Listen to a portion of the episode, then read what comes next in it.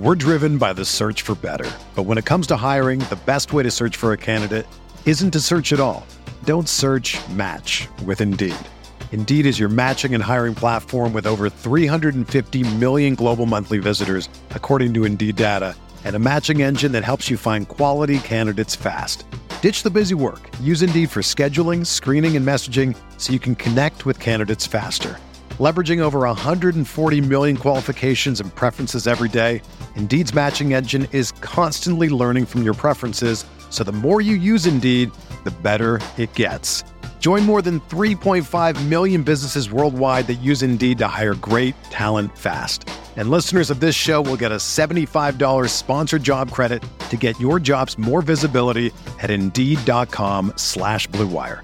Just go to Indeed.com slash BlueWire right now and support our show by saying that you heard about Indeed on this podcast. That's Indeed.com slash BlueWire. Terms and conditions apply. Need to hire? You need Indeed. This podcast episode is brought to you by Coors Light. These days, everything is go, go, go. It's nonstop hustle all the time. Work, friends, family expect you to be on 24 7. Well, sometimes you just need to reach for a Coors Light because it's made to chill. Coors Light is cold lagered, cold filtered, and cold packaged. It's as crisp and refreshing as the Colorado Rockies. It is literally made to chill. Coors Light is the one I choose when I need to unwind. So when you want to hit reset, reach for the beer that's made to chill. Get Coors Light in the new look delivered straight to your door with Drizly or Instacart. Celebrate responsibly. Coors Brewing Company, Golden, Colorado.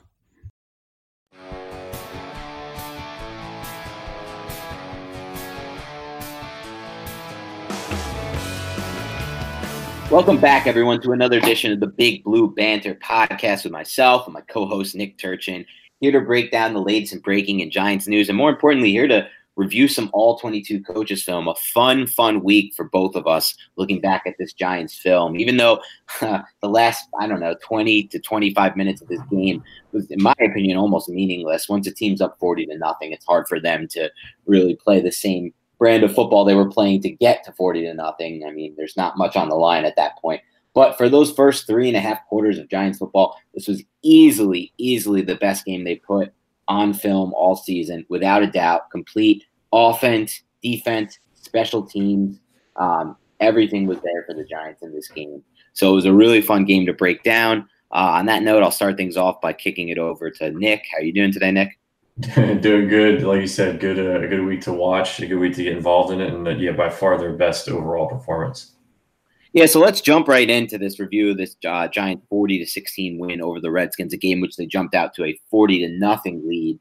Um, let's start with the Pat Shurmur and his offensive play calling, which I think has really greatly improved in the second half of the season on point, you know, in line with the offensive line improving in the second half of the season. Really, it all starts up front. Pat Shurmur said that. Dave Gettleman said that. It's the truth. Look at the Minnesota Vikings this season after last season. You know, people blaming it on John DeFilippo. Uh, maybe that's played a role, you know, moving on from Pat Shurmur to DeFilippo and Case Keenum, the Kirk Cousins. But, you know, when I watch these Viking games, I see stationary quarterback who can't get out of his own way uh, you know, who struggles under pressure with a bad offensive line that ranks number 30 in pass blocking according to PFF, and a run game that ranks number 24 in run blocking, and they can't get get things going in the run game, and that really kills their whole offense. And that was the Giants' offense for the first eight weeks this season.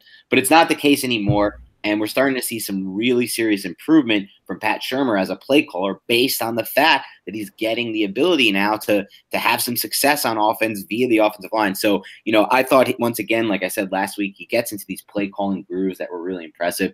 There were numerous plays from this game that really stood out to me. Obviously, one that was broken down by Mark Bullock, the Redskins beat writer on Twitter, which I thought was interesting, was the red zone touchdown to Sterling Shepard where he was wide open. This was like the first time I've seen a giant receiver wide open in over five years. It feels like with Ben McAdoo here, and that's a joke, but it's probably it's probably pretty damn close. And you know, on this play, Shurmur saw in his film study the week before the Philadelphia Eagles ran the very exact formation and the very exact play in the red zone with double slants from those two outside receivers.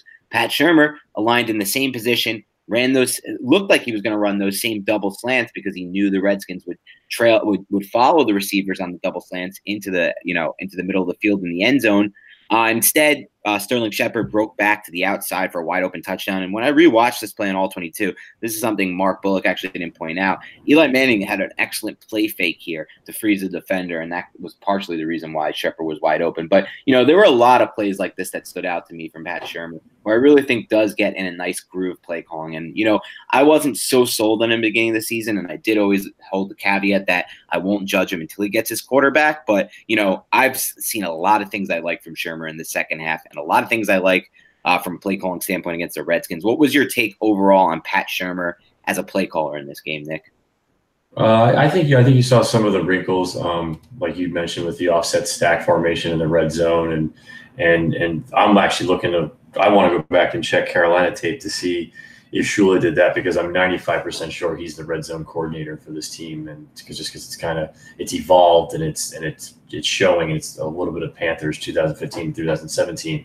Um, but yeah, no, in terms of Shurmur, uh, like it. What I actually liked was probably a little bit different. Um, was the ability to to understand that the line was destroying the the in the running game. Um, yeah. and, and exploit that by going back to that. People say like, you know, the more rushing, the more you run in one half, it actually helps you in the second half. And although math really can't correlate that, the quants can't correlate that. A lot of people believe that. I think this game is one where they were ex- and during on some plays when they're running inside zone, they're just exploiting the, the Washington front, which is not a, good, a front, an easy front to run against. No. So, so then, and, and, and, yeah, so he presses that, and I think that's the best part is that he kind of knew to come back to, to the point where they were running outside zone into the boundary and like just doing things that you know they haven't done really all year, and you're able to see that. And then it's it did slow in the second half, obviously with the lead and the and the, the game change uh, with the with the big lead, and and and basically the Redskins responded too. You could see their pride was a little hurt. This is the first time I'd seen the Redskins all year, and I haven't watched every game, but I watched most, um, where I saw them kind of broken on defense, and uh, and that was pretty cool to see. Yeah, and I mean that leads me right into my next point, which is what you just said. I mean, the Giants run game, the Giants run blocking, Saquon Barkley, his decisions as a runner, it's all improved and it all continues to improve. You said it best. They took over this game in the run game via the run game, via the offensive line up front, the two tight ends, Scott Simonson and Rhett Ellison, who did a great job in 12 personnel blocking, and Saquon Barkley and his ability as a runner. And, you know, there were people, you know, and there were some caveats when they first started this little run after the bye. Oh, they played the Tampa Bay Buccaneers front and the 49ers front, which really aren't the NFL's worst fronts, but they're not the best fronts. But then these past two weeks, they took it to the Chicago Bears, who were fully healthy on the defensive front and on the defense as a whole, fully healthy, one of the NFL's best defense. They took it to him in the run game. Again, against the Redskins, a defensive front that's very underrated and a defense overall that's very underrated. They took over the game via the run game. And you see it when you watch this team on all 22. You see when I ran it back, you see it. This run blocking looks a lot different than it did at the beginning of the season. They're all working together, they move cohesively, and just the massive improvements out of guys like Will Hernandez and Nate Solder really stand out to me. To me, in this game, Nick, I thought this was actually Will Hernandez's best game. Is that online with what you saw? Yeah, if, if not best, yeah, top two, um, and Solder too uh, in the run game. Yeah, the athleticism, all the big plays. You know, um, not Anger, geez, uh, Shepard makes that great block in the split zone touchdown run, which everyone talked about from Baldy across the board. But they kind of ignore like the two, Hernandez and Solder really handle their guys. And the key thing that, that Dan brings up though is when when you're running 12 personnel and you're up against the Redskins base defense that five tech defensive end slash defensive tackle, wherever you want to call them, that's a that's been the pride of the Redskins. That was basically Da'Ron Payne or John Allen, depending which side they went to. Um, and and basically Solder was against that, and Hernandez was against that, and that's a very formidable kind of way to, to jump in and, or a way to attack this defense. And so they did that, and, and like we said, it's it was those two that were that were that were flashing the most, although it wasn't the maybe the flashiest blocks, right? but it was it was basically grinding and we are able to get I was more impressed almost too with um, Barkley's 10 8 5 to 10 yard runs that he had the explosiveness there was yeah. huge and he wasn't hitting much of a crease it wasn't like it was the holes were wide open as they were on that one huge touchdown um, so it was it was cool it was it was very cool to see yeah you know you haven't seen a Giants offense for really any stretch of games, at least like they have over these last five games. And of course, you know, that second half versus Philadelphia, they didn't actually get this going as much, but Obviously, there were you know some factors in play as to why the run game wasn't going in that second half. But really, over this five game stretch, for the most part, you haven't seen a Giants team block like this in the run game. You haven't seen a, or even I'll take that a step further. You haven't seen a run game this successful and able to impose their will on imposing defenses, no matter who they're playing. Really, when you factor in the Bears and the and the Redskins as their most recent two opponents in so long. I mean, you really haven't seen this since the 2009 season, and that that seems ridiculous, but it's the actual truth. I mean, and even in 2009, I'm not sure it was there. It was definitely there in 2008 and 2007 uh, with those lines with Chris Snee and David Diehl and um, and Richie Seubert and, and Shaun O'Hara and Kareem McKenzie. And with, you know, they used a lot more 12 and heavy personnel those years. They were run first team. They had Brandon Jacobs, Derrick Ward, and Ahmad Bradshaw one season. They had two 1,000 yard rushers one of those years with uh, with Jacobs and Shaw, but or with Jacobs and Ward actually. But you know, you haven't really seen these this stretch of football from a run blocking standpoint, from just an overall run health, the health of a run game standpoint since 2008, 2009. And it's really impressive to see. One person, uh, one player, uh, in addition to the ones we've touched on, we've obviously touched on, and you know, you don't want to discredit the job by Sterling Shepard, who made those two awesome blocks, the one down the field on Josh Norman, 40 yards down the field, and the 52 yarder. Obviously, the one that helped seal Barkley's 78 yarder. But, you know, I, I, don't want to take credit away from Scott Simonson and Rhett Ellison because they did such an excellent job blocking, I thought, uh, from the tight end position in this game, Nick.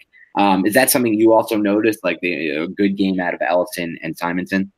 Yeah, definitely. I think um, you know when you're having if you're if you're if you're again you go back to the base part. If the team's playing base personnel, those outside linebackers out there are nine techs.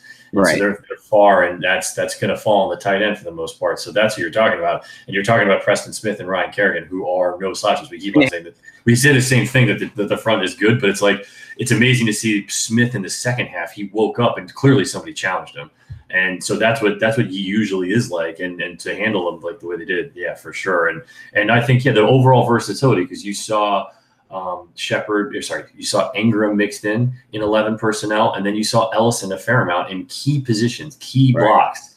And that's pretty cool because, again, it's not just a kind of crap on Engram, but it's like, hey, they have a piece who can come in interchangeably and really make a difference when they want to run bootleg or that type of thing. And that that was definitely there. Right. Yep, and you and you hear it. You hear like you know you hear after the game, Josh Norman, the Redskins quarterback, say, you know, they took us out to the woodshed like my grandma would, which is you know, I'm not even going to get into that analogy, but and beat us down. And it's like, you know, when's the last time you've seen a Giants team physically impose their will on another team? And that to me is such a good sign, and that's exactly what Pat Shurmur and Dave Gettleman preached this January or whenever they took over that they were going to bring back a physical style of football. That's what the Giants had in 07, 08 really the last stretch of games where they were really good from that postseason run in 07 through 08, where they were 11 and 1 until Plaxico Burress shot himself, and then a little bit of 09 at the beginning. But, you know, even though they tailed off. So it was really just that stretch. And, you know, they won the Super Bowl in 2011 in a season that was kind of more of an outlier from the 2010 through 2017 years. Um, but and they had that physical brand and they're bringing it back and it's really good to see in my opinion and it's not even you know a full you know it's not all there yet it's there they could make a change this offseason at center. They could make a change at right guard, upgrade there. They could make a change at right tackle. We don't know yet. And they could also bring in another tight end like a Simonson Ellison type who can really help them in the run game. So this is what their identity is right now. Eli Manning's admitted it, Pat Shurmur's admitted it, and this is the best identity for this football team with the personnel they have. I really do believe that um, in this game, Nick. But you know that leads me to my next point, where you weren't actually as excited. We talk about Evan Engram, the Giants' 2017 first round pick. Um, and you did a little bit of a more extensive breakdown of his game. He played 33 snaps. Um, you know, Rhett Ellison played 33. Scott Simonson played 22. The snap counts are a little skewed because of the second half of the game. The Giants really, you know, after the mid midway through the third quarter point, they they weren't playing uh, their their A game. They rested their starters. But what were your takeaways on Engram? Why were you a little, you know, kind of disappointed in his performance against the Redskins? Uh, I think it, it actually it's more of just kind of the same for him. Um, I broke down two plays on uh, on Twitter that that show them running the mesh concept, um, and both against Swearinger uh, from in man basically from the first half to the second half, and and this is probably this is more attributed to play design, but the second half it's the big game where he gains probably about like 30 yards or so going down the field, and um, it just it, the, it's kind of stuff that we've talked on this podcast before where it's it's difficult for him to win early with his lack of kind of burst or get off and his lack of suddenness in his moves and then his use of hands as a wide receiver it's just it's kind of not panning out. So you, what you have to do is you kind of have to find ways to get him in space or put him in space in the formation. So when he was when the first play when they're when they're running it from a mesh from a, bet, a bunch concept and a mesh, he's the shell crosser coming across the field. He can't even come close to fighting at all um, through Swearinger's jam. And people are going to guys are going to get jammed. Okay, and Swearinger's a good player, but what you're seeing with him is you're not seeing an evolution in his technique, whether it's using chop moves, swim moves. You're not seeing those. You're not seeing growth there. And when you see growth stale out, I think you see you know, it's it's just tough for anyone at any level, and, and especially for a rookie who needs that to get better.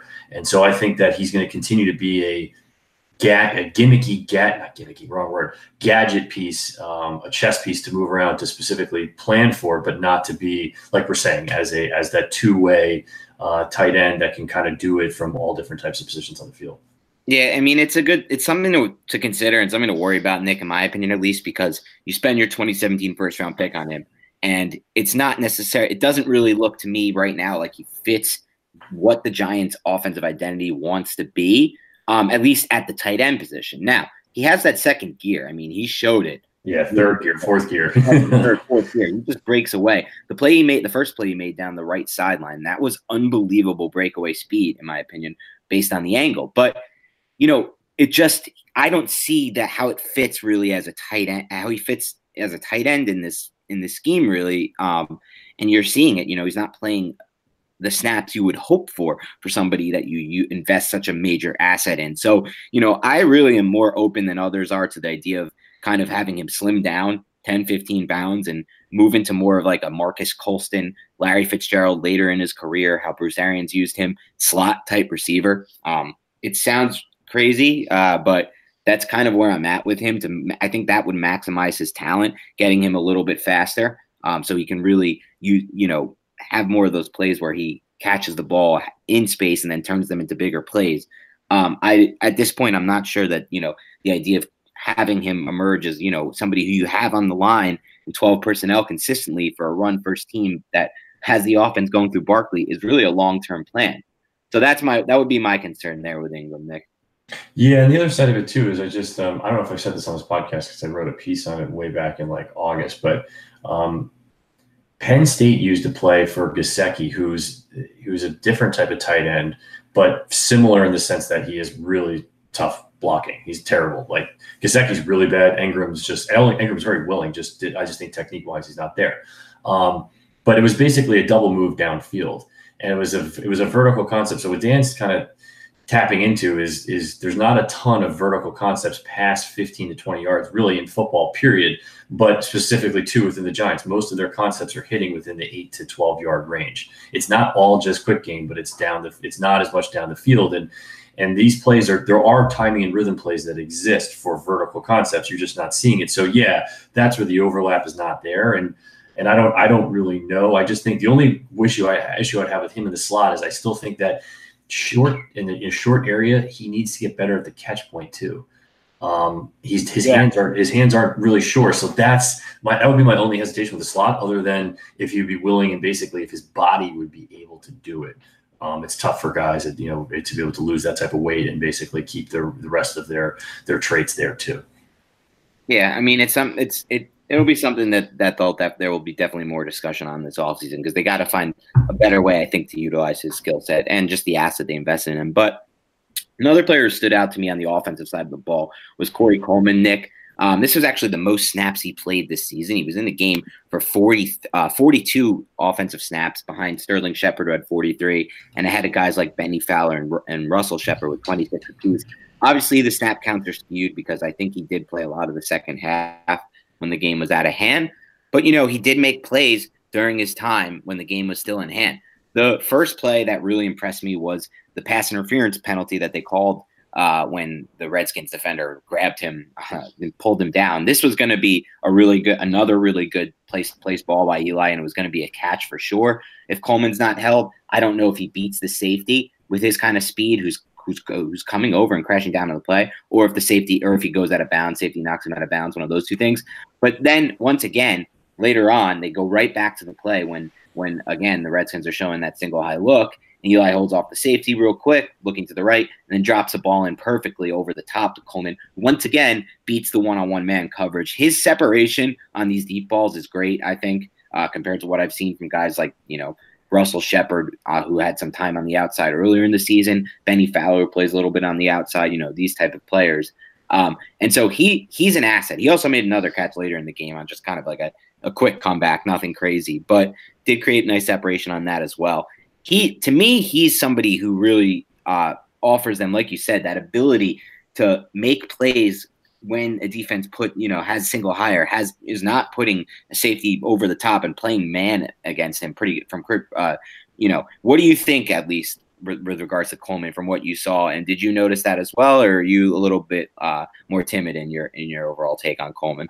I think maybe a couple degrees down in terms of overall impressiveness, but he definitely impressiveness. That's not even a word. In overall, yeah. in his overall in my overall, you know, just with the catches that he made and when he wasn't making catches, um, I, I like him. I think that it's it's just uh, his. I think his hands again, hand consistency is such a big deal in, in at this level, and it's crazy. But uh, but yeah. guys, but catching the ball is tough, and it's but that's not say, and it's not to say he's been poor. It's just I don't know. I think what they're going to have to see as a trade off. I think when you look at these third wide receivers, it's either like they have one trait that's really really good and you live with the other traits. With him i think his trait these traits are much more bland like they're much more middle of the road which is great. That that totally works but it's going to become a question if they want that or if they want someone else that has that that bigger trait that maybe even gets more separation. Because one thing that's, that's surprised me is that he's not getting he's not doing it more easily a lot of these balls, like Manning throws some pretty perfect balls on these throws, and that's great, and he wins. But it's not it's not something where he's blowing guys off. And I think the teams, I'm not really analyzing, analyzing my impression of it. I just think what the Giants would think, right? It's like those guys, they think that they can draft guys in the third and fourth round with blazing speed that have that one trait that can fit as a as a gadget the, as a third or fourth wide receiver versus the guy who's kind of who has a who has a few more traits, but they're but they're not as basically flashy or as good in one level. So I, I think that's what they're going to come out on him because he's not he's not taking he's not he has comparing him to like Shepard, which is not fair, but Shepard's so much more polished and so much more X, Y, and Z. I don't think that I don't project that I don't think Coleman can get there in his career. So you're kind of looking at the ceiling now, I think. Um, and that's and that's a question that, that they're gonna that they're gonna that they're gonna you know basically review internally and, and make that decision. Yeah, I mean, I think we're a little different uh, on our takes on where we're at there, Nick, because I think that the Giants are actually not going to look to moving forward to use these third, fourth round assets on the wide receiver position just for those, you know, the old type of guys they would take, Jerrel Jernigan, Jernigan, who could they were hoping could could threaten a defense over the top and help on special teams and those type of players who they wasted picks on earlier in the career. When you can get a guy like Coleman who, you know, they could re-sign to the lowest tender this offseason as a restricted free agent and pay him two million. And I agree he's not blowing people away separation wise. I guess more so than separation, what's impressed me most about him is that he knows how to finish on deep routes. He's he does a good job with where he places his body and his footwork, I think, on those routes to finish those plays off. You know, there were just far too many times earlier this season when I saw Latimer or whoever whoever was kind of that in that look where Eli was throwing those deep balls in the first half of the season. They just weren't they weren't being completed. And I don't know if it was because I, at least for me, it wasn't because I thought the throws were off target. It was because I didn't think they receivers really knew how to complete those deep routes. And I don't know how I would explain that in in kind of football mm-hmm. terms, but to me, it's just something I noticed. I noticed when I watch his his, his body control is there. I mean, it's definitely it's, it's body control. That's probably what I would say. Body control. Yeah, and, and so that's definitely degrees above. I mean, certainly in my opinion, degrees above Fowler, degrees above Jawill Davis, degrees above and Shepard too. The other Shepard, sorry, me Latimer as well. From uh, see, see, that's interesting. I think Latimer's size and overall the way he boxes out, yeah, he does a good job of using his body for sure. Yeah. So, but I know what you I know what you're saying though. The other side of it is like, yeah, you're also getting balls that you kind of have to go stab a little bit from Manning, and that's just the way life is for most balls in the NFL. Yeah. You know, especially with these defensive backs that they're up against. So sure, no, I, I, would. You know, it's not to say I'm down on him. It's just it's uh, I, I it, it'll be cool to see because if they can make that something.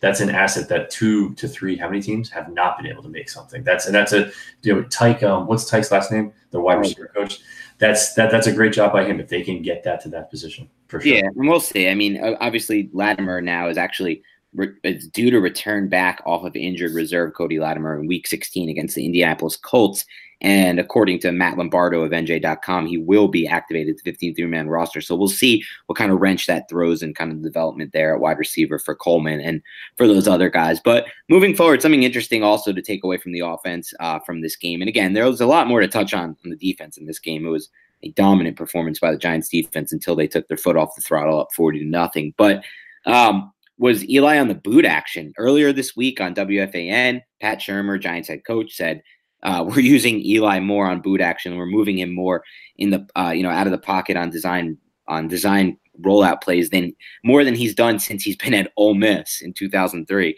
So I thought that was a funny comment. But you know, why were they able to to find more success on the boot action than they had earlier the season against some other teams? You know, it's funny. It's like the Seinfeld thing. There's a good type of naked and there's a bad type of naked. And the naked, the naked boots that they were running so frequently before this game for Manning is not really many guys' strengths at, at, the quarterback position. It's not easy to do. It's not just having the ability to evade the defensive end. It's getting the throwing lane, and that's not really Manning's thing either. Uh, so this game, nice adjustment. It's almost like he's listening to some of the people on Twitter uh, in terms of play calling uh, position. Uh, but uh, basically, um, they left the tight end in to block the end uh, when Manning booted, and that leads.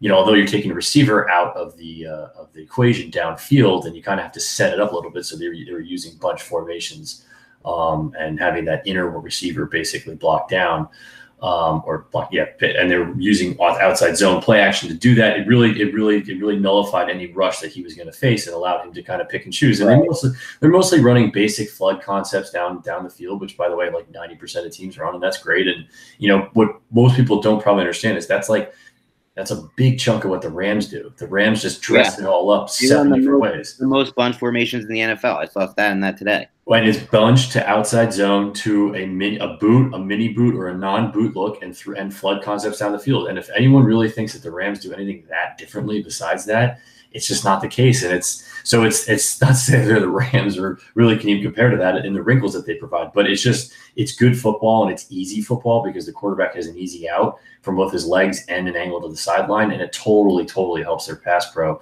against fronts. They're going to need it to help that that type of help this week um, for sure. Uh, so I definitely think that they're going to basically kind of rinse and repeat that game. That's out of the game plan. Yeah, and we can I mean, we're gonna. I'm gonna move on to the defense here, Nick. But we could touch on Eli. We do it almost every week. I don't really. at this point, I think we know where we're at on them. I know you were.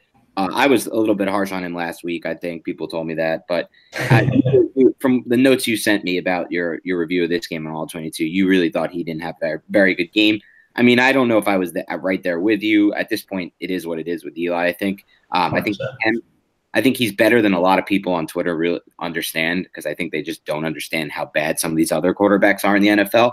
And I think the Giants fans actually find those fans finally got to look at like how bad it could be if you just throw a rookie like Lauletta in there. And I know, I know, Nick, um, you know, this is what I want to transition to your, your thoughts on Lauletta. And I, I know it's it's hard to evaluate Lauletta in this game. He did get a full quarter, as Pat Shurmur said, but as Pat Shurmur also said, the Giants were in their mode of, of the game where they were going run, run, pass no matter what. it's super hard to evaluate a quarterback when you're not giving him some play action passes on first down and some and you know it's a little bit of creativity there. But overall, I mean, aside from just the play calling, the positions he was in, Nick, I did think he looked like a rookie out there, and I did think that like you know everything I thought about how the, if they're playing to win now, everything I thought before about how maybe you know, Lauletta could help them by opening up some things in the run game in the red zone, all that stuff. I, I, am not really there. I, I, am not t- totally there anymore with any of that, Nick, because, you know, Eli Manning is what he is right now. And I know, again, like I said, I know there were some things you didn't like about his game uh, against the Redskins, but there's some things he does that just a rookie quarterback can't do as far as identifying uh, uh, every identifying the defense pre-snap um, and making throws, uh, you know, with the with what with the arm talent he still has. So I don't know. I kind of want to get your take on overall Giants quarterback situation with a fo- more of a focus on what you saw from Lauletta. So yeah, so let's start with Lauletta and kind of work backwards. Um, I know he, you know, statistically, box score wise, it was pretty bad. And looking at it, the box on the broadcast tape, it's it's pretty bad. And he threw an interception, and you know, it wasn't very good. And like Dan said, it's a quarter, and and the, and the, the coach was kind of protecting him a bit by running by basically running so much, and that's totally cool. And I think you're seeing a kid for the first time get out and kind of crap himself a little bit, and that's part of what the quarterback position is. Um, as for a guy this young this, this early in his career. What was interesting though is actually there are some green shoots there in those snaps. I know there are only a few snaps, so it's like it's so limited, as Dan said. Um, but like if you kind of look at the biggest issue where he had, like all quarterbacks that when Dan says he looks like a rookie, what does that usually mean? His play speed is like slow motion. And so when the play speed is slow motion, like that first bootleg throw that everyone thought was such a great throw that he put on the money that I forget the receiver who dropped it. He was actually like like three beats late on that. Yeah. and so and he still and he put the ball the placement there was fine, but it's like you're gonna see that type of thing where it's like, wow, that was really late. And if if he had hit him where he needed to, or his second or third read, which he should have been on almost by that time, you know, he you would have had a completion. Um, probably not a first down, but a completion. On the interception, it's funny to see him struggle with Hank. This was a Hank concept, um, and it was a deep Hank concept. You know, like it seems like whenever Shurmur gets these young quarterbacks in these situations, or at least with, with he's tried to challenge him very early with the plays that he has called. Throwing a Hank concept like a deep Hank concept, which is usually usually all the curls and the sits are somewhere between the six to ten yard range. Everyone on this third down play was was at least in the ten to fourteen yard range, so it's just longer down the field. And the first read in Hank is that sit route. And he, people thought he stared it down. Well, it's kind of hard because there's nowhere else to look because he's the only player in the middle of the field. He right. kind of has to get his head, he has to get his headgear adjusted more to that. And quite simply on this play, it was just play speed. And he basically made kind of the wrong read slash the Mike linebacker makes a great play and basically jumps it in the pattern match that he's in. But if he comes off that and makes the curl and looks at the curl, the curl's wide open. The design is there. It's just something that again play speed was there play speed was there but then by the third or fourth series i'm not going to go on forever on this because i know it was only a few snaps but you saw the play speed improve in game. And i think that's cool because you start to at least see a guy get it. And people would say well what do you mean? The incompletions are still there. What the hell are you talking about? The third down and five where he's facing man coverage and he has this he's, he's got what he's got is he's got a three by one set to the right. So he's got three he's got trips to the right and they're running their usual smash concept to the right. And against man coverage, he's looking for that deep slot fade. And he, takes basically his two and a half step drop, quick, quick, his quick three step, moves, looks right, and the defensive back is topping that seam route like massively. There's no way that's going to come there. And what you see, and I, this is going to sound like a stupid statement, I have not seen this in 40 hours of Giants tape. He takes his left foot and goes to immediately goes to the other side of the field and throws a really crappy wheel route. But the fact that that's where he went, that was actual processing. He looked, he saw man coverage. He see, he uses elimination and isolation to then go to the backside where he has what he believes is his best option. That I was like, what the hell was that? You know, like that is something that you don't you usually don't see that type of basically play speed and ability to get to the backside of a read from the quarterback in place. So again, terrible throw. he was nowhere near where it should have been, but there was actually process. There was actually progress in game.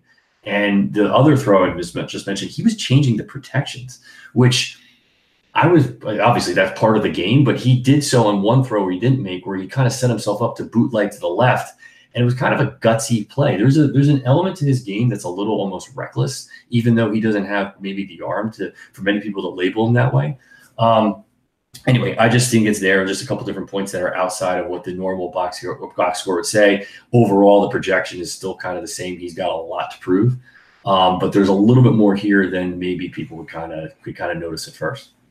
Yeah, no doubt. Um, and we'll have a lot more to talk about in the offseason regarding Lauletta and Manning and the quarterback uh, situation moving forward. But let's let's uh, table that for now um, and move on to the defense. There's a lot of good things to talk about. Where where do you want to start here, Nick? Because I got a lot. You, I mean, dude, you go because I mean, there's they they they shut they basically brought the house and shut down a quarterback that was they squashed a bug that needed to be squashed and that's kind of a bad thing to say for a guy but you know they killed the bunny whatever phrase you want to use there was basically no there was no prisoners taken in, in this side of the game well, let me start then with James Bettcher, who I thought had an excellent game plan to stop uh, the Redskins offense with Mark Sanchez at quarterback. And one of the things I loved was a play he called early in the game um, where the ball got batted down at the line of scrimmage on a blitz by Grant Haley, um, who's lined up basically as a linebacker. um, on this play. And and another Giants defender got in there 48. I think it was uh is 48 Davis or a leg it's a leg way, I guess. Yeah, leg way, yeah. Leg way, yeah. And the ball got batted down, but otherwise it's a pick six from Alec Ogletree, who's kind of rotating from the middle of the field down to the slant. As, as I guess that's a robber roll. Is that correct? Uh, he's actually pattern matching number th- whoever's the cross, but yeah, it's rat slash it's rat slash um robber, kind of however, however Well, you want to the do play ends up being batted down. Literally, I've watched this play over and over on all 22. I put it on Twitter too. It's a pick six. If if, if Sanchez doesn't get the ball batted, he's just not even looking uh, at Ogletree rotating down. And what the Giants do is they run a similar concept a few, you know, a few possessions later when the Redskins are backed up first and first and ten from their own one, and it turns into the ball's batted again, but this time it's tipped in the air. And Curtis Riley, who's playing, uh, you know, who's rotating down like Ogletree was on the play earlier, makes the interception and returns it for a touchdown. So, you know, these are just the type some of the things I've seen from Bettcher uh, in this game um, over the past few games, really, that I've liked. And I thought he called an excellent game, like you said, just to squash any threat of offense from uh, from Mark Sanchez and the Redskins. Um, you know, a few players who stood out to me, Alec Ogletree. I know, you know, there's a he's a very controversial player. Um, fans this season. Uh, you know, he's not good in one-on-one coverage against Tarik Cohen and Theo Riddick. They're 175 pounds. They're really hard to defend in one-on-one coverage. Uh, believe it or not, when you're 240 pounds or whatever Ogletree is. But you know, and he's and you know he misses some tackles. He's not he's not the best when you run right at him, but he makes plays sideline to sideline. He is around the football all the time. I see it every time I watch this team on all 22. He could have had that pick six, like I talked about. He did have an interception, another one. What did he have now? Five? Is it five interceptions as a linebacker? I mean, you don't just luck your way into five interceptions. He is around the football all the time. He made an excellent run stop on a second and two play where the Redskins tried to stretch. And, or I believe it was either second, is actually second and seven. The Redskins tried to stretch. He got around, um, made a stop for a massive loss. Was ju- he's just all around the field to me, and I think he there's a lot more good than bad with Ogletree. Is that is that similar to where you're at with him? Yeah, the more I go through with this, I'm realizing if you take a big contract at all in New York, or you're getting paid a lot, you got to be careful because guys want the world from you, and you just got Yeah, to be. you have to be the best player on the history of the world. To, Yeah, and so it's just tough. I mean, look, the, I, like I've highlighted, there's there's there's there's clear weaknesses, but it's a, like Dan's saying, it's a trade off, and he is a, he's a man with a bigger contract. That's almost kind of outside of his play when you want to evaluate his play from a certain perspective. Um, especially like we're doing kind of game to game. And so for sure, his athleticism flashes, and it's how do you get him in that athleticism mode the mo- the best without basically, you know, basically harnessing his, his strengths and, and, and hiding his weaknesses, basically. yeah, and you know, again, around the football all the time. This to me, for 15, whatever he's going to co- cost against the cap, that's going up to 190 million anyway. And the Giants are one of the few teams that use all their cap. I'll take it because if he wasn't in this game playing 100 percent of the snaps every single game, I think that fans just don't realize how bad this defense would look with another guy in there uh, playing the role that he plays. But we'll move on uh, to another player who stood out to me.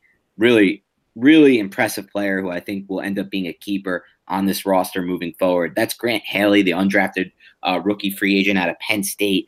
Uh, was 190 pounds at the combine, and yet there were plays, Nick, in this game where he was basically lined up as a weak side linebacker or as a linebacker, and he was filling, and he was he, he plays physical around the line of scrimmage against in the run game as a blitzer. He is a real. I think he's a football player for sure. and I think he's a keeper. Where are you at with that? Did you notice him as well? Yeah, so I, I guess we should kind of back up too and kind of explain um, because of the linebacker depth. Right. Bettcher, Bettcher has been playing, whether you want to call it dime or nickel, it, it's it's basically dime. But because the the money backer is a is is usually Alec Ogletree and basically either Tae Davis or Goodson, right? But when they run their dime, it's Ogletree and insert X without Collins. And so it's basically split between Chandler and um, Haley at times. Haley usually later in the down just because of his size. Chandler is is more physical and almost more physically imposing, um, I would say. And so yeah, so Haley, that's where Haley gets around the box because he's often that kind of piece where in, in normal nickel, he's on the he's the nickel back. So he's the star slash nickel for those that follow Nick Saban. And so he's going to be going, he's usually set to the field, to the wide side of the field. But in this game, you kind of saw that all mix up and go all over with the various, various, various coverages they threw. um, at at and at and with the goal of freezing um, of San, San, uh, freezing the quarterback Sanchez. So the point for Haley is like, yeah, when they run, he's got to be he's part of the run fit, and that's tough as a 190 pound guy.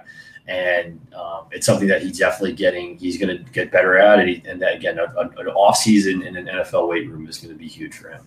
And I think that's almost the bigger the biggest part of really getting a handle on his projection.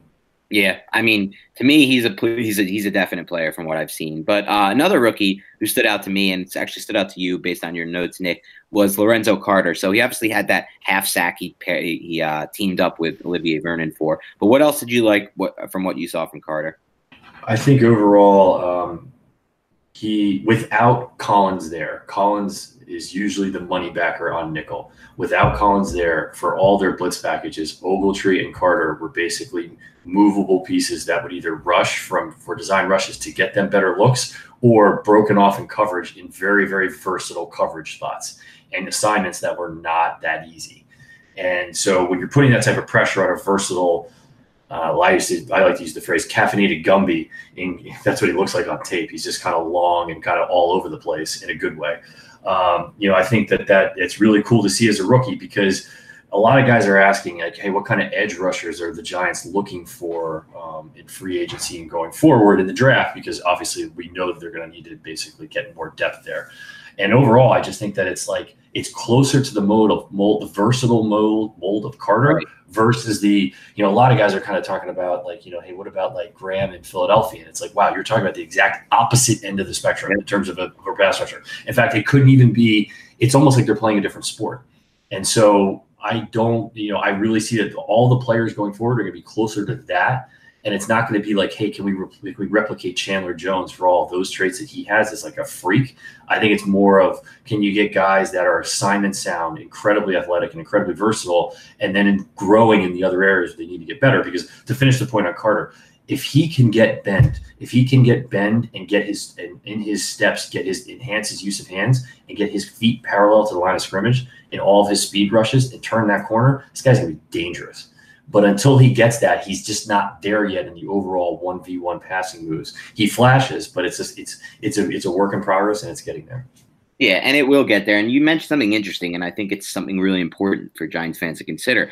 And Dave Gettleman talked about this this past offseason. When he was in Carolina, they went about a different way for um, basically crafting their draft board, but also for crafting how they or for planning how they're going to craft their defense. And they're looking for different kinds of players on the defensive side of the ball. Like you said, versatile players who can who are fast, who are athletic, and can play multiple roles on that in that second and third level, especially in that second level where you know you've seen Bettcher use guys like Haley and Chandler and you know Collins in, in, in you know hybrid linebacker type roles this season and and Carter fits that mold. And I think because the Giants are going to be looking for something different than most teams look for, um, kind of some unique way of, of second level, third level defenders that they've kind of crafted and they've kind of, you know, developed, it's going to help them because fewer teams are going to be competing with them for these type of players in the draft and in free agency, and it's going to give them players that it's going to have players fall that you they they have much higher on their draft board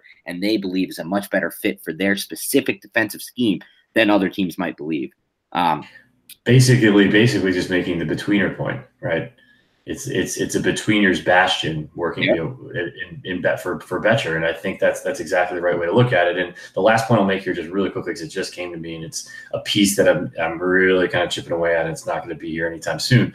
Um, but Bettcher spoke at the at the uh, Georgia, University of Georgia, um, their their clinic, uh, their coaches clinic this past year.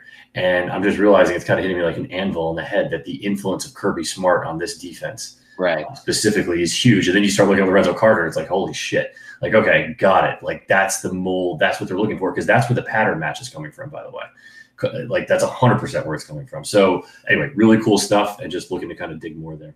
Yep no doubt. And then you know we couldn't possibly go through this podcast without because this is just the guy who flashed all the time to me on the all 22 without mentioning olivier vernon. I thought this was his best game I thought there were five, six plays where he disrupted the quarterback. He played awesome uh, this game, and you know, it's it's it's it is what it is at this point with Vernon. He is a good player when he's fully healthy and fully engaged um, in in in rushing the pass, you know, and playing this game. But he's now been injured for the majority of two of his three seasons with the team. And, you know, he has a $20 million cap hit. That's one of the highest paid defensive, you know, edge rusher, edge rushers in the NFL. So, I mean, moving forward, there will be a time and, and place that we will discuss this. But did you kind of agree with me that Vernon was really good in this game? Yeah, I would put it a couple of degrees lower, but Flash, Okay. Um, flashed though with his long arm. His long arm move was pretty solid this game. His ability in the bull rush to basically convert a bull rush to something else to finish the quarterback. Yeah, he he he, he did his job, but I'm still not seeing that dominating presence that they kind of want. Um, and or at least I think they want uh, from from that to, for that player to flash for that type of number. Um, but anyway, yeah, no, definitely a solid game, but we're more than solid. Definitely a good game. But I wouldn't, I would almost say the first half. I'm still looking for the first half of that Philly game in Week Six. That level of like, yeah, hey, this guy's here, and he's and he's basically a complete pain in the ass to block. Yeah, and maybe he will never get there. I mean, he might right. have might have been at that level for a little bit of the 2016 season, his first season. He finished the year with uh, seven and a half sacks over his final nine games after he was injured for the first half of that season. Um, but you know, at this point, uh, you know, and we'll talk about this more later. I, as he's not a part of my future plan. If I was Giants GM, just based on the injury uh, injury history, I can't I can't afford to have these type of guys on the roster with multiple nagging injuries every season he's been here um, at that cap hit. But you know, we'll move on anyway. But brings me to my next point uh, on the defense, Nick, which I, which is, you know, I found interesting from the notes you sent me because you were one of his supporters earlier this year, and you might be starting to come around to the idea maybe it's time to bench safety Curtis Riley. Is that where you're starting to starting to come to, Nick? I think he's starting to get in the hot seat um, because you've got a player who, I just you got to see the consistent physicality that he showed in the first six weeks, and if you're not going to get that, I think that that's where it starts. You just be specifically because you're seeing it from Haley and Chandler. Exactly. And, and so when you see that contrast, it's like, hey, like all these positions on the back end are wide open. And by the way, they're not dependent on each other. There's a lot of, for some reason, there's some myth that like, or idea that like a free safety needs a good strong safety to work in tandem with. And like they're completely two different positions. But the key for Bettcher is you got to be able to play both and they're but they're on different sides of the field. Really, on a on a play by play basis, have very little to do with each other.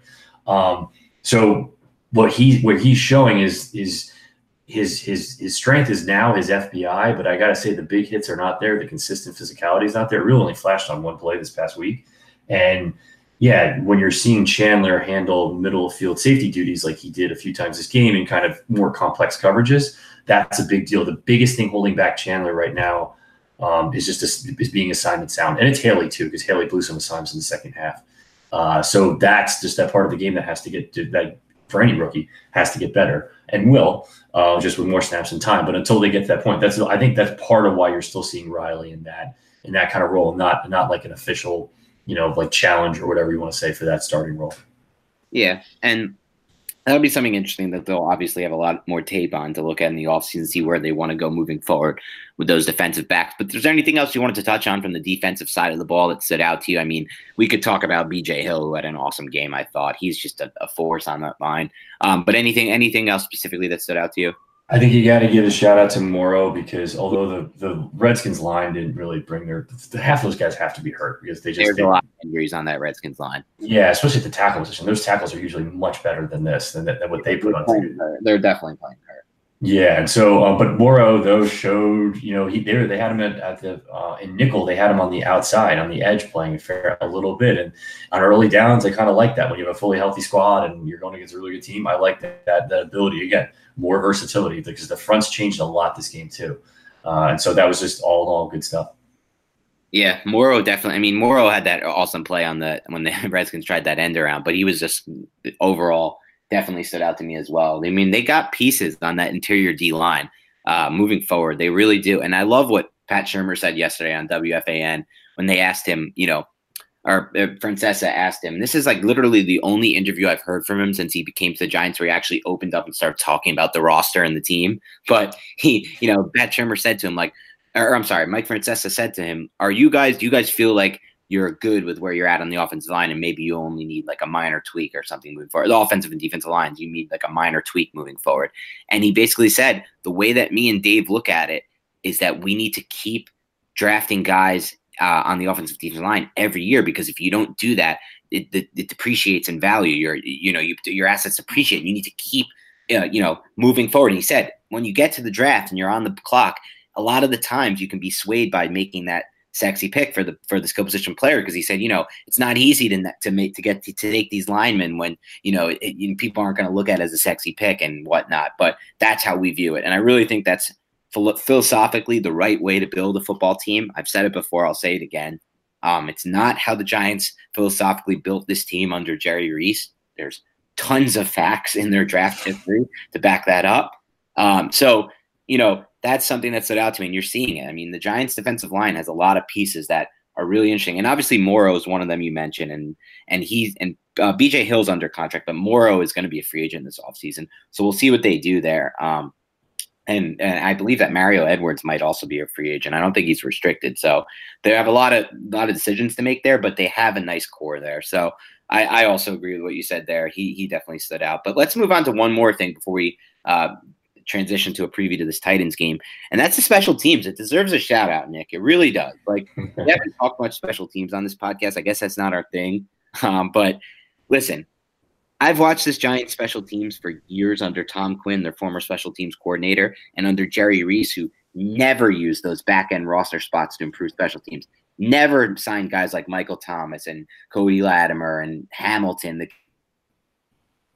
Hamilton, the cornerback they signed uh, on the back end of free uh, at the end of September on final cuts. You know, Gettleman wants to use those back end roster spots to help his special teams, and that's exactly what they've done. The special teams is so much better this season from the punt coverage, which is night and day. Uh, punt, uh, obviously, Aldrick Rosas is a Pro Bowl kicker this year, probably the best kicker in football as far as I'm concerned. Uh, Riley Dixon, you know, may not end up the season with some kind of great net average on his punts or whatever, you know, the metrics they use, but this guy has really good directional punting. He he hit that punt, he connected on that punt that he downed uh, the Giants down inside of the one yard line and that ball landed literally out of bounds at the one. I don't think it even needed to make the, the Giants made a great special teams play. I believe it was Shepard who got it down there. But that ball he launched from the 40 from his own 40 and it landed at the out of bounds mark at the one. I mean, he's a good punter. I think they did a good job trading a seventh round pick for him. I think it was well worth it. So, you know, what did you see? Were you, you know, anything else you want to add on the special teams, really? There's special teams all 22. No, I'm just kidding. you know, not just only 20, all 22. No, no, I, I, uh, no, no, uh, nothing. And uh, the, I, you know, definitely a good spot to, to, to, to basically. I think going forward, just to add to all those things, is just as they as they look to fill the defensive backfield, um, that ability to have them come in and play special teams that way is going to be a big part of what they do because those are all the players that everyone wants. Those the Sam yeah. linebacker slash safety hybrid. So the fact that they're building a core and kind of a foundation around that is really important because it's not just like disregarded, like just as Dan makes the point he makes, as has been disregarded kind of in the past. That, that that's that's a big uptick for sure. Yeah, no longer are the Kelvin Sheppards filling out the linebacker position right. uh, type, the Kelvin Sheppard types. They're putting those athletic guys who can help on specials. I mean, it makes a big difference in the long run, and it's definitely improved. But you know, we'll move on to the Titans preview now. This is not going to be an easy game for the Giants. The Titans are not an gr- amazing team. They're seven and six. But a lot of their losses this season came during the period of time when Mariota, Marcus Mariota, their starting quarterback, was dealing with you know nerve issues in his throwing arm, or I believe it was his elbow, his throwing elbow, and he really wasn't getting the ball out there. Um, and their offense was completely limited by the fact that Mariota wasn't throwing well. He looked recovered over the last two weeks, and not to mention they're just a much better team when Derrick Henry's on the field instead of Dion Lewis. I mean, they took them 13 games to figure it out, but Derrick Henry is a threat. Um, so he's going to be in, I believe that he's going to basically operate as a lead back in this game. I don't think after last week they can look themselves in the face in the mirror if they, if they start, if they continue to use Dion Lewis on 75% of the snaps. But this is going to be a tough game. The, the Titans' pass defense is one of the best in the NFL. Their overall defense is one of the best in the NFL. Um, where do you? St- they're seven and six. Where do you stand on this game, Nick? Is this a winnable game for the Giants? This is going to be Okay, let's start on the defensive side. On the defensive side, there this is probably the biggest challenge for Manning, easily since the Bears, but that kind of doesn't describe it the right way. I would say it's it's not that far away from the challenge that the Bears present. Right. Um, which most people will go, "What the hell? Like that's that's impossible." And it's a yeah, from a, is good. yeah, from a personal perspective, yes, but also for what they do, the way they disguise their coverages. Uh, that's that's going to be that's going to be tough, and it's going to be something where they're going to want simplified, simplify, simplify, simplify against a team that's going to basically do what the Bears did, but they blitzed a, fair more, a little bit more, maybe not statistically, but just how they think of the world, how Dean Pees thinks of the world as their uh, as their DC and the background that he comes from. So uh, I think the guys are going to, the fans are going to come to know the name Jurrell Casey uh, real soon. Uh, he's one of the best DTs in the league, and that guard at versus the guard matchup is going to be really tough. And Harold Landry on the edge is going to be tough uh, as well. So, uh, yeah, that, that type of thing. I've not, I've only watched two games recently. I did a fair amount of the work earlier in the season, especially when they were um, playing the Eagles and against the uh, the Texans the first time. So, um, just kind of a, it was kind of eye opening to see. And then on the offensive side, they've come a long way because they were pretty unfunctional with Matt LaFleur as, as the new OC uh, basically running a lot of Kyle Shanahan type stuff. And they do that a lot better now. And they've gashed some people with deeper routes. And so I think that it's kind of funny. I think that um, on the, for the offense versus the Giants defense, you're going to, the secondary is really going to be tested in ways that probably people wouldn't think of right away because the last the last games offensively have been the, barely the best for the for the Titans, but I think that they definitely can throw those simple play action looks and attack the single high safety, and it's going to be a good matchup. It's going to be a good matchup. I think it's going to be tough, and um, again, a, a big big test and much bigger than the record indicates. Yeah, and we'll see if the Giants are able to continue to impose their will on the offense side of the ball in the run game. Um, well, Rhett Ellison didn't practice today on Wednesday, had an ankle injury that he suffered late in the win over the Redskins. It was deep into the fourth quarter. I question why he was even on the field, um, and that's unfortunate. But you know, it's going to affect what they do if they if he's not available to play in this game, um, just from a schematic standpoint. And is really behind you know Simonson. You, you you know Engram, like we've talked about, is not is not the same kind of player uh, as far as a block as far as his blocking goes as Ellison, but we'll see what they're able to do. Because if they're able to impose their will against this run defense after the Bears, after doing it against the Bears and the Redskins, I'm just going to start to think that this is just a very good rushing team at this point of the season. Um, a very good uh, team that can run the football really well. So that'll be interesting to see. And then on the flip side, like you said, they're going to be tested in coverage like they haven't been in weeks. Um, Mariota, his arm looks fine right now. And I do think that this offense is going to get a massive boost from having Henry on the field instead of Dion Lewis. Um, which is something they really haven't done much this season. Um, all right, but is there anything else you want to add on the Titans before we move on to some questions from the listeners? Uh, no, no, that's it. All right, let's dive in then. So we'll start with Jim, who asks Is Jamon Brown playing well enough to be re signed as a starter or a backup? Or is Gettleman so good at drafting O line that it'd be better to have him use one of our mid round picks uh, and then have a starting right guard on his rookie contract?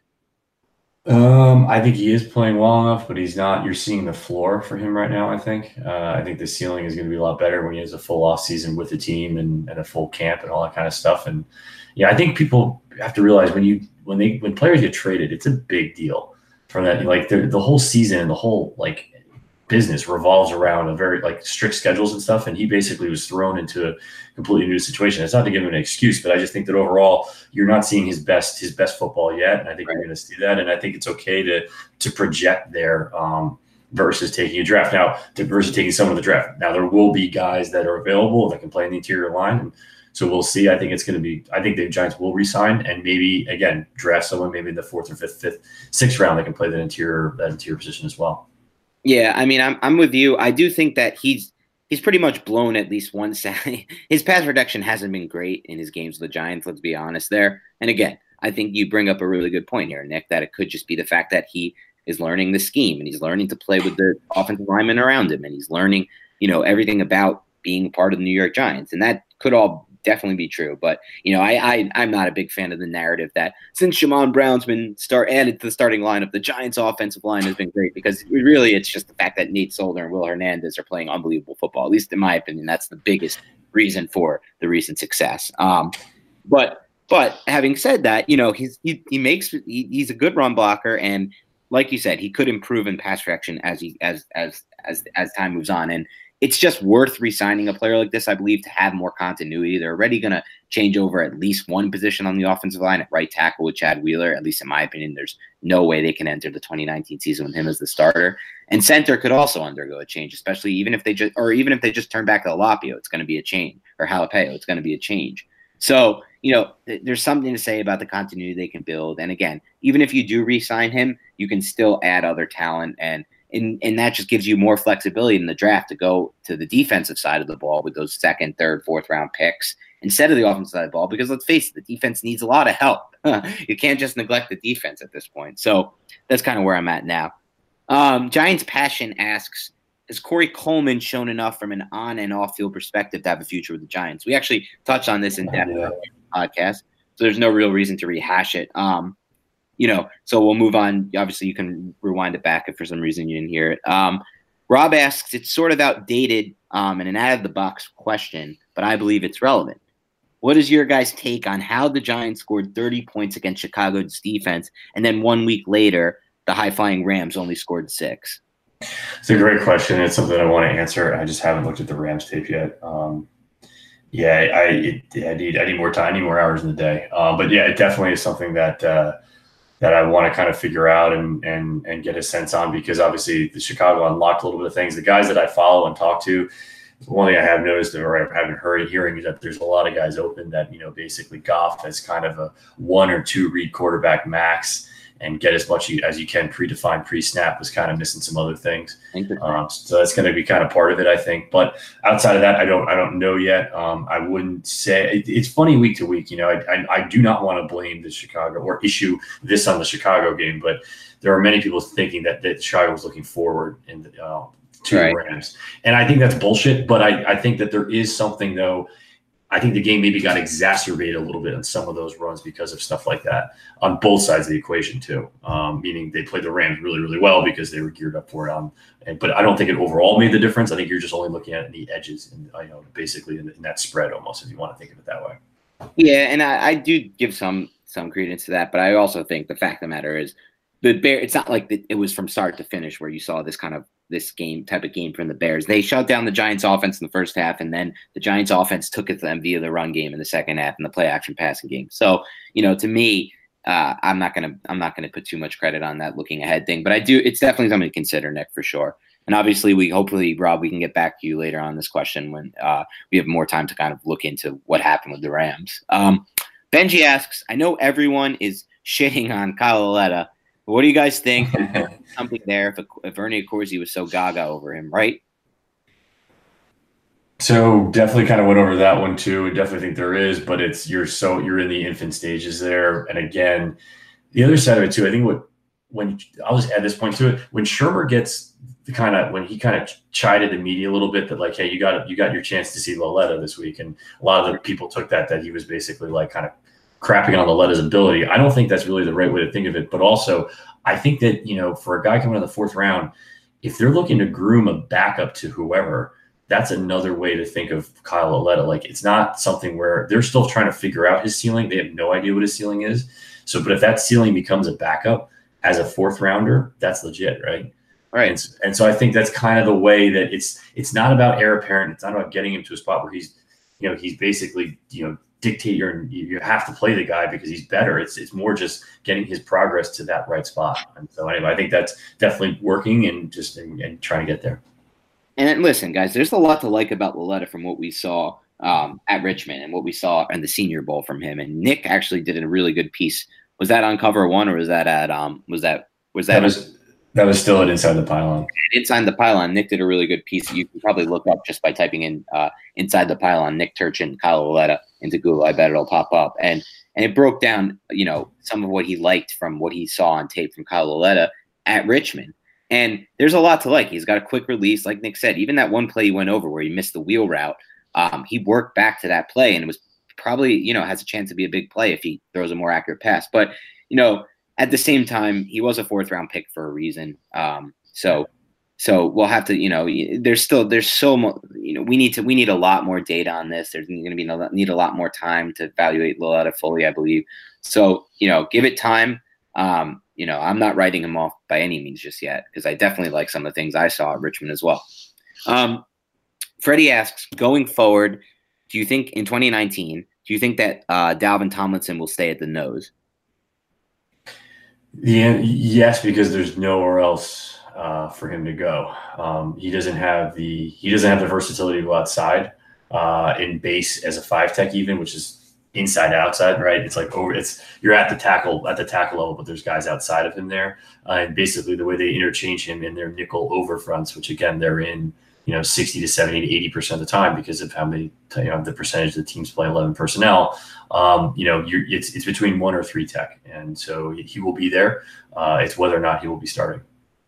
Yeah, that's that's fair. I mean, I I'm a, I'm a you know I'm a little more bullish, I guess, on Tomlinson than Nick because I know Nick has his as his is not a huge Tomlinson fan, but I think he's played pretty pretty pretty solid for the most part. Um, but yeah, agreed with Nick. There's really nowhere else to play him, so this is where he'll have to be.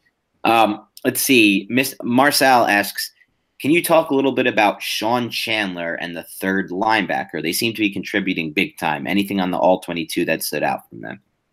Yeah, I think Chandler's uh, Chandler's ability to his willingness to be physical and fit and, and playing his his gap in the run fit, and we kind of talked about that for where dime and you know and not dime and nickel what they're doing with those guys, and then specifically too, I didn't break this down uh, I may have broken this one down on Twitter. I can't remember. Um, where he's playing the middle field safety from. Um, it's basically a crazy cover three buzz rotation, and he's going to deep middle of the field. It's kind of a big thing for him to be able to be part of those more complex coverages. And what most people kind of don't realize is a lot of other teams play like, especially in the NFL, play super basic man or zone coverages. And when you do that, you can have players. You can have players focus on technique more. Um, and just kind of master that side of it almost if you want to think of it that way. Bettcher's defense is way more multiple, so it takes a mental hurdles to get there. And it right. means and it, means growing pains for, for, for players like this. Um, so you, what you're going to see is you're going to see developmental players, and, you and he is totally a developmental player.